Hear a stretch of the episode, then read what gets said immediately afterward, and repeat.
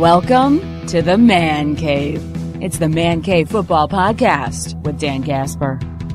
What up, what up? It is the Man Cave Football Podcast. I'm your host, uh, Dan Kasper, as always. Appreciate you tuning in to another episode of the Man Cave Football Podcast. Halfway through the NFL season. We're at the halftime mark right now. Can't believe it. It's just flying on by, isn't it? We got an exciting podcast episode coming up here. Uh, we've got four downs, four down territory coming up first, as you know. Uh, also, we're going to do my top five power rankings, and this is getting a little interesting uh, towards the top. Uh, two teams left undefeated at this point with the Patriots and the 49ers. Then it's kind of getting interesting, a little top heavy uh, in the NFC, if you will. You got Saints with one loss, the Packers at one loss. Uh, you've got the Vikings that seem to be playing well with two losses there too. Seattle, you know, they're they're two losses, but they're still going to be a, a, pretty dang good team. And then you got the Rams, you know, they're third in their division and they're still pretty talented as well. So, kind of an interesting uh, uh, landscape so far, if you will, across the NFL. So we'll do my top five power rankings, and then finishing up this episode with the extra points. But let's get started uh, with this episode right away. Four down territory. First down with first down, we're going to take a look at uh, some halfway mark awards. Uh, I'm going to hand out four awards since we're at the halfway uh, point of this NFL season. We're going to look at uh, MVP, Coach of the Year, Offensive Rookie of the Year, and Defensive Rookie of the Year. I'm going to hand out those four awards. So let's start off with the rookies. Uh, let's go with the Defensive Rookie up first. I'm going to go with Nick Bosa, the defensive end from the San Francisco 49ers. He's already got seven sacks this year, one forced fumble, an interception, 16 uh, solo tackles, 20 uh, overall. So Nick Bosa, I think, clearly has been uh, the easy favorite for defensive rookie of the year at this point, and a big part of that uh, that that defense for the 49ers that has been just very impressive so far this season. So uh, for me, it's easy for defensive rookie of the year. I'm going to go with uh, Nick Bosa, defensive end from the San Francisco 49ers, offensive rookie. I mean, you got Minshew from uh, Jacksonville. You go Kyler Murray, the number one overall pick with, with the Arizona Cardinals. I'm gonna go with Oakland with one of their first uh, three draft pick or one of their uh, three first round draft picks from this past draft. I'm gonna go Josh Jacobs as the offensive rookie of the year. He's got uh, 620 rushing yards, uh, four touchdowns, an average of five yards per carry right now. Just watching this guy run, man, he, he I think he's gonna be special. I think he's going to be special. Uh, he's a bigger guy. He's about uh, you know 5'10", 220 pounds, a little thicker there, but uh, he's he's got the moves, the, the, quick, sudden, you know, stop on a dime, crossover Allen Iverson type of type of deal. So he's got some moves for being a little bit of a, a bigger running back at, that 220 pounds. So I think he's going to be a dang good player, a dang good player in, in this league. So uh, for me, my offensive rookie of the year, I'm going to go with the running back uh, from the Oakland Raiders, Josh Jacobs. Coach of the year. To me, there, there's three in the running. I know Sean Payton's getting a lot of love uh, right now. And, you know, I, I, look at, yep, Teddy, they won some games without Drew Brees. Teddy Bridgewater, though, I mean, he's not like an unknown backup quarterback. I know there were some questions surrounding Teddy Bridgewater, you know, looking back at last year and even his first game coming in relief against the Rams. But, I mean, it's still, it's still Teddy Bridgewater, and the Saints still have pretty uh, a pretty talented team around him. So uh, Sean Payton didn't make my top three.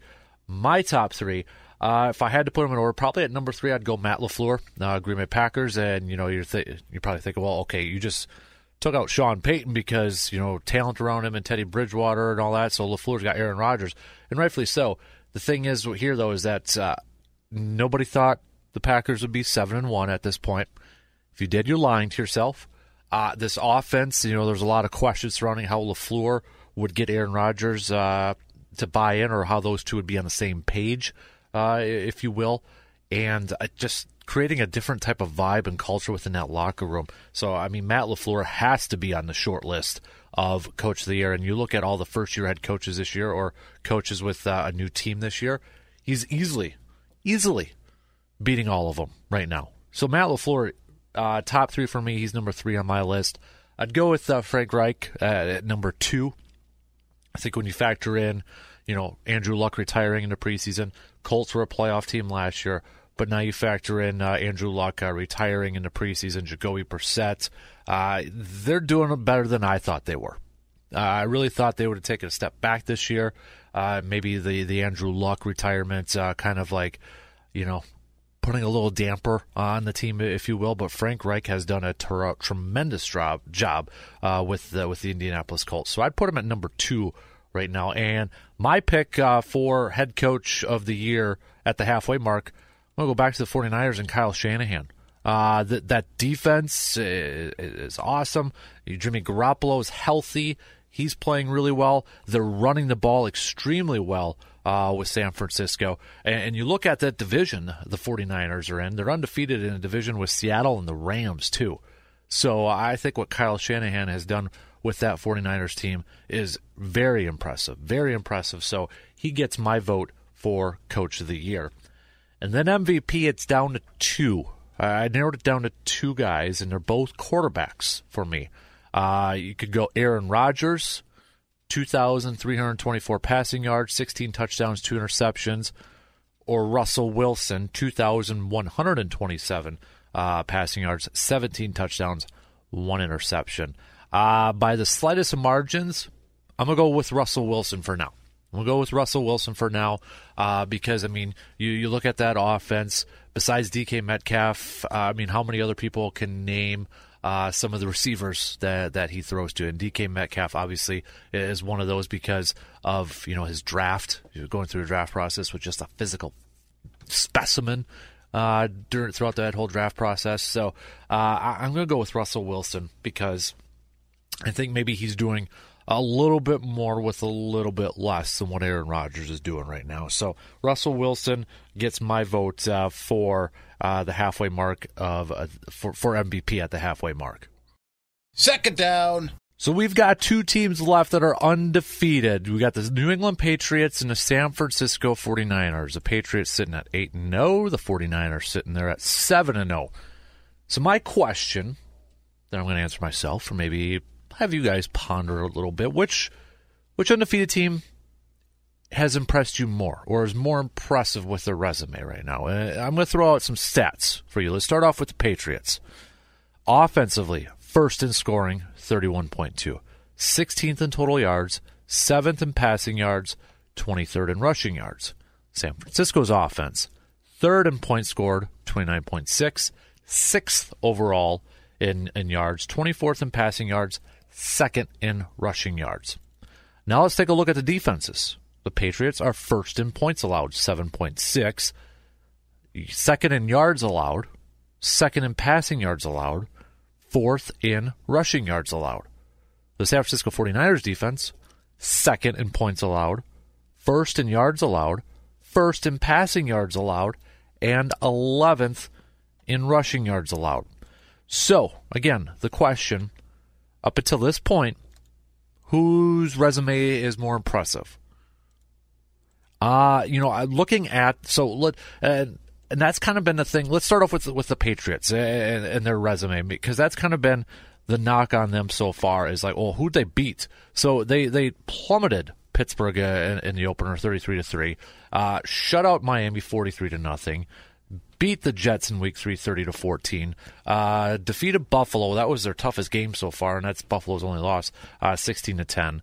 Uh, beat Washington thirty three to seven beat the Giants 35 to 14, blanked the Jets uh, 33 to nothing, and then just defeated the Cleveland Browns 27 to 13. Now New England's got Baltimore coming up, they got Philly coming up, and then Dallas, Houston, Kansas City. Then they finish up against the Bengals, Buffalo, and Miami. So uh, New England has a little bit more of a, of a difficult stretch coming up here right now. San Francisco's schedule, meanwhile, they defeated Tampa Bay, they defeated Cincinnati, uh, defeated Pittsburgh, Cleveland, the Rams, uh, Washington, and then Carolina. I think right now, and then with San Francisco, they've got Arizona coming up Thursday night, then Seattle, Arizona again, Green Bay, Baltimore, New Orleans, Atlanta, the Rams, Seattle. So looking at future schedules, I think San Francisco um, has a little bit more uh, of a difficult schedule coming up uh, at this point. So you know, but based off of the teams that they have played right now, I mean, I'm looking at San Francisco. I think their big wins were against the Rams in week six. Uh, that was kind of a nice statement one. Carolina has been playing well, and they just uh, took it to them 51 to 13, so that's maybe their second best win. New England's best win against Buffalo 16 to 10. And then what's their best win after that? Was it just against Cleveland here? I mean, Cleveland hasn't even been playing that well, but they got all the talent in the world. Is it the Giants? So I guess to me, San Francisco has been has the better or more impressive resume. So I mean, you're looking at some of the numbers that the Patriots defense is putting out there, and they're they're out of this world. I mean, those are some of the best numbers we've ever seen in NFL history. And who knows, they could go down as maybe the best defensive numbers in NFL history when it's all said and done. But I look at it, the question is who's impressed you up until this point, the halfway point of the NFL season? Whose resume looks better at the halfway point of this NFL season? And I think it's the 49ers. But I think New England is ultimately going to have the better resume when it's all said and done, the better record when it's all said and done. You know, San Francisco's upcoming schedule, uh, two more. They got to go up against Seattle twice. They got to go up against Green Bay. They've got to go to Baltimore. They've got to go to New Orleans, uh, and then they got to play LA one more time. That schedule's getting tough. New England, it's going to be a tough game against Baltimore. Philly's going to give them a little bit of run, but that secondary, there's a lot of issues with Philly. Dallas at New England, which Dallas team is going to show up? Houston, you know, J.J. Watt not there. That's going to hurt. Kansas City, Patrick Mahomes will be ready for that game. So they, they've New England's got some tough games too, but I just think right now San Francisco has impressed me more. But when it's all said and done, New England will have the better overall resume between the last two undefeated teams right now. So right now it's San Francisco, but when it's all said and done, it's going to be the New England Patriots. Third down. All right, let's do third down talking some quarterbacks. So it's kind of been an interesting season so far regarding some uh, quarterbacks, uh, some former starting quarterbacks or soon to be former starting quarterbacks. So, I mean, the news Andy Dalton's getting benched. Got to imagine his time is done now with Cincinnati. Uh, he's upset about it. He, he wish he would have known earlier, so they could have found a trade partner, uh, maybe for him to move on. So Andy Dalton's time in Cincinnati's done with. So that that's another uh, starting quarterback that's going to be looking for a new job next year. So you add in Andy Dalton, Marcus Mariota, uh, we'll even throw in Ryan Tannehill since he was just a former starter first round pick and he's he's replaced Marcus, but is he going to have an opportunity to be a starter next year? I doubt it, but we're just going to throw him into the conversation. Teddy Bridgewater did a great job filling in uh, for Drew Brees. He's going to draw some attention next year. How about Cam Newton? You know, got Allen over there, Kyle Allen for for Carolina not playing not too bad. Could the Panthers move on from Cam Newton after this year? Josh Rosen What's going to happen with this kid in Miami? Jameis Winston. Heck, I'll even throw Nick Foles in here because of the Minshew craziness in Jacksonville. You feel bad for Nick Foles. And I don't know exactly how that, you know, it's going to cost a lot for, for the Jacksonville Jaguars to maybe move on from Nick Foles unless they can find a trade partner. But let's throw him in this conversation too. So again, you've got these quarterbacks: Bridgewater, Winston, Marcus Mariota, Nick Foles, Cam Newton, Josh Rosen, maybe even Ryan Tannehill. I'm just throwing him in there, even though I think he's going to be a career backup from now on. But we'll see what happens if he maybe wins the job in Tennessee. I don't know. We're throwing those guys in, and then you're looking at the upcoming draft in April. There's going to be a few quarterbacks taken in that first round. So next year is going to be a, a decent year for teams maybe to look for a starting quarterback for a couple years or just a brand new starting quarterback or some veteran backup quarterbacks that have a lot of experience, something that uh, you know we haven't seen in a while, like it, like an Andy Dalton. I mean, he wouldn't be a bad backup quarterback option, wouldn't he? I got a feeling he's going to be a starter next year. Some teams at least going to start off the season with him as a starter. Cam Newton's going to be a starter. Bridgewater, I think, is going to be a starter. Foles, I think, is going to be a starter. Tannehill's not. Marcus Mariota, I don't think so. Jameis Winston, I don't know either. Josh Rosen, I don't think so. But then you got a crop of uh, these rookie quarterbacks coming in next year. So this next offseason, not to look too far ahead because we're only halfway through this NFL season, but you can already kind of see the future and see there's going to be a lot of quarterbacks available next year. And some of these guys who've been starters, there's there's only 32 teams, 32 openings for starting quarterbacks. A lot of them are, already have their starters. So some of these guys that are used to starting, they're gonna they're gonna have to be backups. And here's the thing: I'm curious to see how the contracts are going to work with them. Does that mean the price tag for these backup quarterbacks are going to go a little bit higher? You know, you look at like like one team like the Green Bay Packers. They they haven't invested a lot of money into a backup quarterback. Do they do that next year? The older Aaron Rodgers gets, do they do they start to invest a little bit more into a backup quarterback?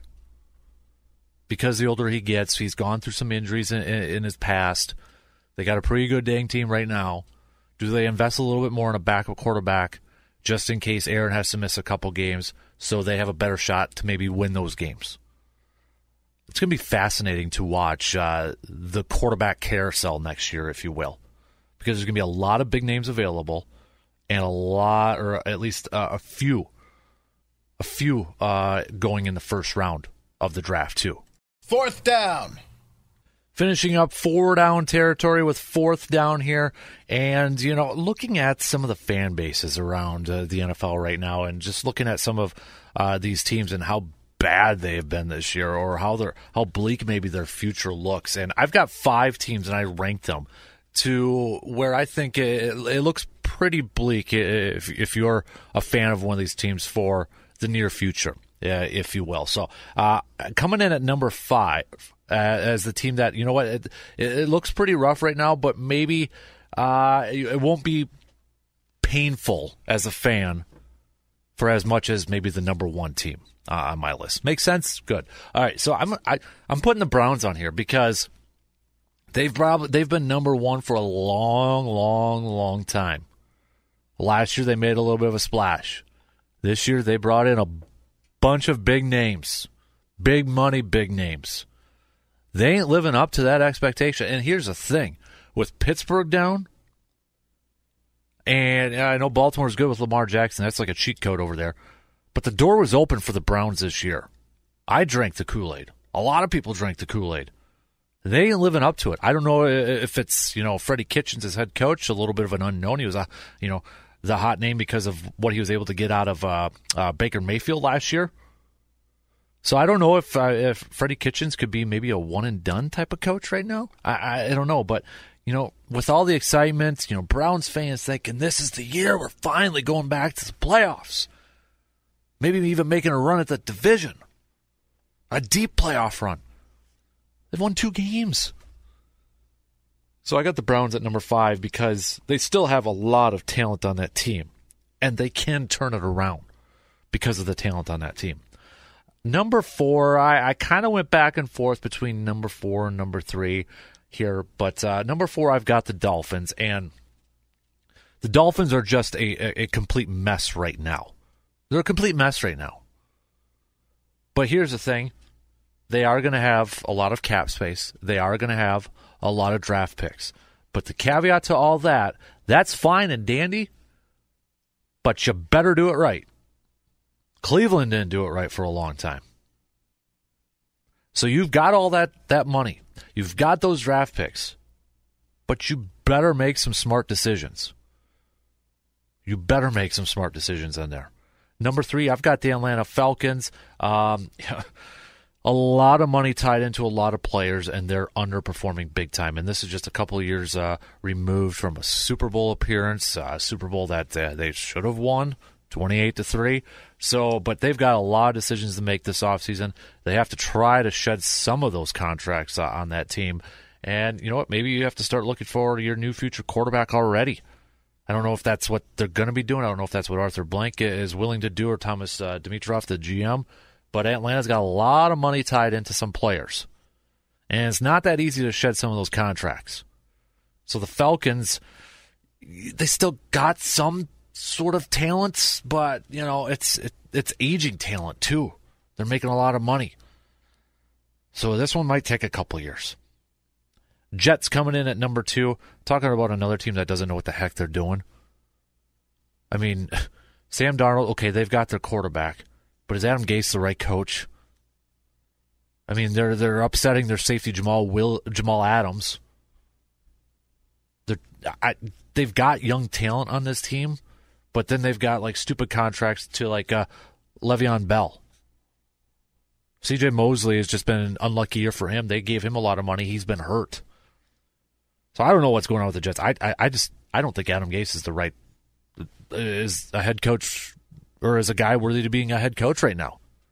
I mean, honestly, is Adam Gase a two-time head coach because of the recommendation from Peyton Manning? Because Peyton Manning liked him as his offensive coordinator, his quarterback coach. I know Peyton Manning's word, you know, goes a long ways. But Adam Gase hasn't proven to be a, a good head coach. So I got the Jets at number two, and then number one, Bengals. There, they're going to need a new quarterback. They took a risk in bringing in Taylor as their new head coach. Very, very raw, very young, not a whole lot of experience. Quarterback coach over there with the Rams last year. He's a head coach with the Bengals. So they took a chance on him, and now they're they're rebuilding. I mean, AJ Green says he wants to be in uh, Cincinnati. But are they going to hold on to him? I mean, he's going to be a free agent. Is he actually going to resign there? And do, does Cincinnati want to resign him? And if they don't, well, then they, they, they should have just traded him and tried to get something in return for him. They got to find a new quarterback. They need an offensive line. Cincinnati, I mean, Cincinnati under the Marvin Lewis era, they were getting the playoffs, but they could never win a playoff game. And now they're going to have to restart everything restart everything. So I got the Bengals as uh, my number one team. Where I'm sorry if you're a fan of that team, but it looks pretty bleak right now. Pretty pretty bleak right now. That's it for four down territory. Let's get into my top five power rankings right now. Coming in at number five, I'm going to go with the Baltimore Ravens, led by Lamar Jackson. A huge game and a big opportunity for a statement type of win going up against the New England Patriots this weekend. Number five, I've got the Baltimore Ravens. Number four, I'm going with the green and gold, the Green Bay Packers. Uh, another victory, uh, this time over the Kansas City Chiefs. Matt Moore uh, led Kansas City Chiefs. Uh, you know, I, I, know there's some Packers fans say, well, geez, you, you let Matt Moore do that on your defense. Let's give credit to where credit's due. I thought Andy Reid, as the offensive play caller uh, for the Chiefs team, Chiefs team, did a great job of putting Matt Moore in a position to win to succeed that game. Get the ball out quick, get it to your playmakers like Tyreek Hill. Green Bay just made a couple more plays, and they stay at seven and one. So they're number four. I've got the Saints at number three now that uh, Drew Brees is back. Saints are looking pretty good, pretty good. Number two, I've got the 49ers. It's going to be interesting now coming up uh, with their uh, with their schedule. Can they keep it going? Big opportunity to really make a statement, maybe solidify themselves as the best team in the not only in the NFC, but in the AFC or in the entire NFL. Excuse me. And the number one team, it's still going to be the Patriots until somebody knocks the Patriots off the throne. Until somebody gives them a loss. It's going to be New England. Say what you want about against who they play, but they're still undefeated and they're still getting the job done, right? But, uh, you know, with the Patriots and the 49ers, there's still a lot of people questioning, okay, are they are they for real? Maybe not so much for the Patriots, but the the knock on the Patriots is well, who'd they play? 49ers, and that's why it goes back to you know these two undefeated teams. What I said earlier in four down territory. Right now, I think the 49ers have the better resume, but ultimately, when it's all said and done, I think it's going to be the Patriots with the overall better resume. All right, let's finish up uh, this podcast with the extra points. One more, uh, the extra points uh, is you know one more topic I wanted to get to, or maybe an interview. Uh, uh, you know that it, it's kind of wide open here for the extra points, and there's one topic I wanted to get to. Uh, it's the NFL trade deadline. So you know the NFL trade deadline just passed the other day. There was a, if you have Twitter, I mean, there was rumors, there was reports the day of uh, the trading deadline, leading up, you know, the last hour, last couple of hours. There was people tweeting that uh, they're hearing, you know, Jamal Adams is available, uh, you know, so and so is available. Uh, another team's talking to another team trying to get this deal done. Ultimately, there wasn't a whole lot of big trades on on deadline day. I mean, we had the bigger ones earlier with the you know Jalen Ramsey, Sanu, Emmanuel Sanders, and, and all that. Marcus Peters. So they were earlier before the trade deadline. But here's the thing: the other what, trading deadline day on Tuesday, we haven't seen social media or reports that active surrounding some potential rumors or reports about trades in the NFL, and I don't think ever. I mean, it felt like an NBA trade deadline. It felt like a Major League Baseball trade deadline. And I think this is going to continue this way. I really do. I, I think the last couple years you see you're starting to see more trades. You're starting to see more activity. Um, you know, we kind of touched on it on, on the other podcast, some of the reasons why. But I think this is going to continue this way, and I love it. I love it. You got teams going for it this year. You got teams not afraid to make moves, afraid to make trades. I think this is good for the game. And I just I, I love trades. I, I love reports. I love rumors, all that sort of stuff. And I think it's going to continue. Think it's going to continue to go like that. And I think it's good. Why not? You know, draft picks, they're great, and you don't want to mortgage your future. But if you have an opportunity to go for it now, this year, or even in the next couple of years, that's the thing with the NFL as opposed to maybe Major League Baseball and the NBA your window might just be that year. Football, ah, you, you got a you got a couple years in your window. So even if you make a trade for that player, it's not necessarily going to set you back next year because you lost a draft pick. And if you're a team that's struggling, why not give away some, or I shouldn't say give away, why not trade away some of your main assets to start the rebuilding process? I like it. I like it and I think it's going into an awesome direction. That's it for this episode of the Man Cave Football Podcast. I'm your host, Dan Kasper, as always. Uh, you can subscribe to our podcast, and please subscribe to my podcast wherever you you listen to your favorite podcasts: Apple, Google, Spotify, Stitcher, all that good stuff. And while you're there, please rate the podcast so other football fans like yourself can find the podcast too. But again, subscribe and rate. And if you have any questions uh, that you want answered in the in the next uh, podcast or so, you can send them to me on my Twitter handle at Dan Kasper D A N K A S P E R, or find me on Facebook as well. Like the page there and send uh, questions over there. But again, this is the Man Cave Football Podcast, and I am your host, Dan Kasper.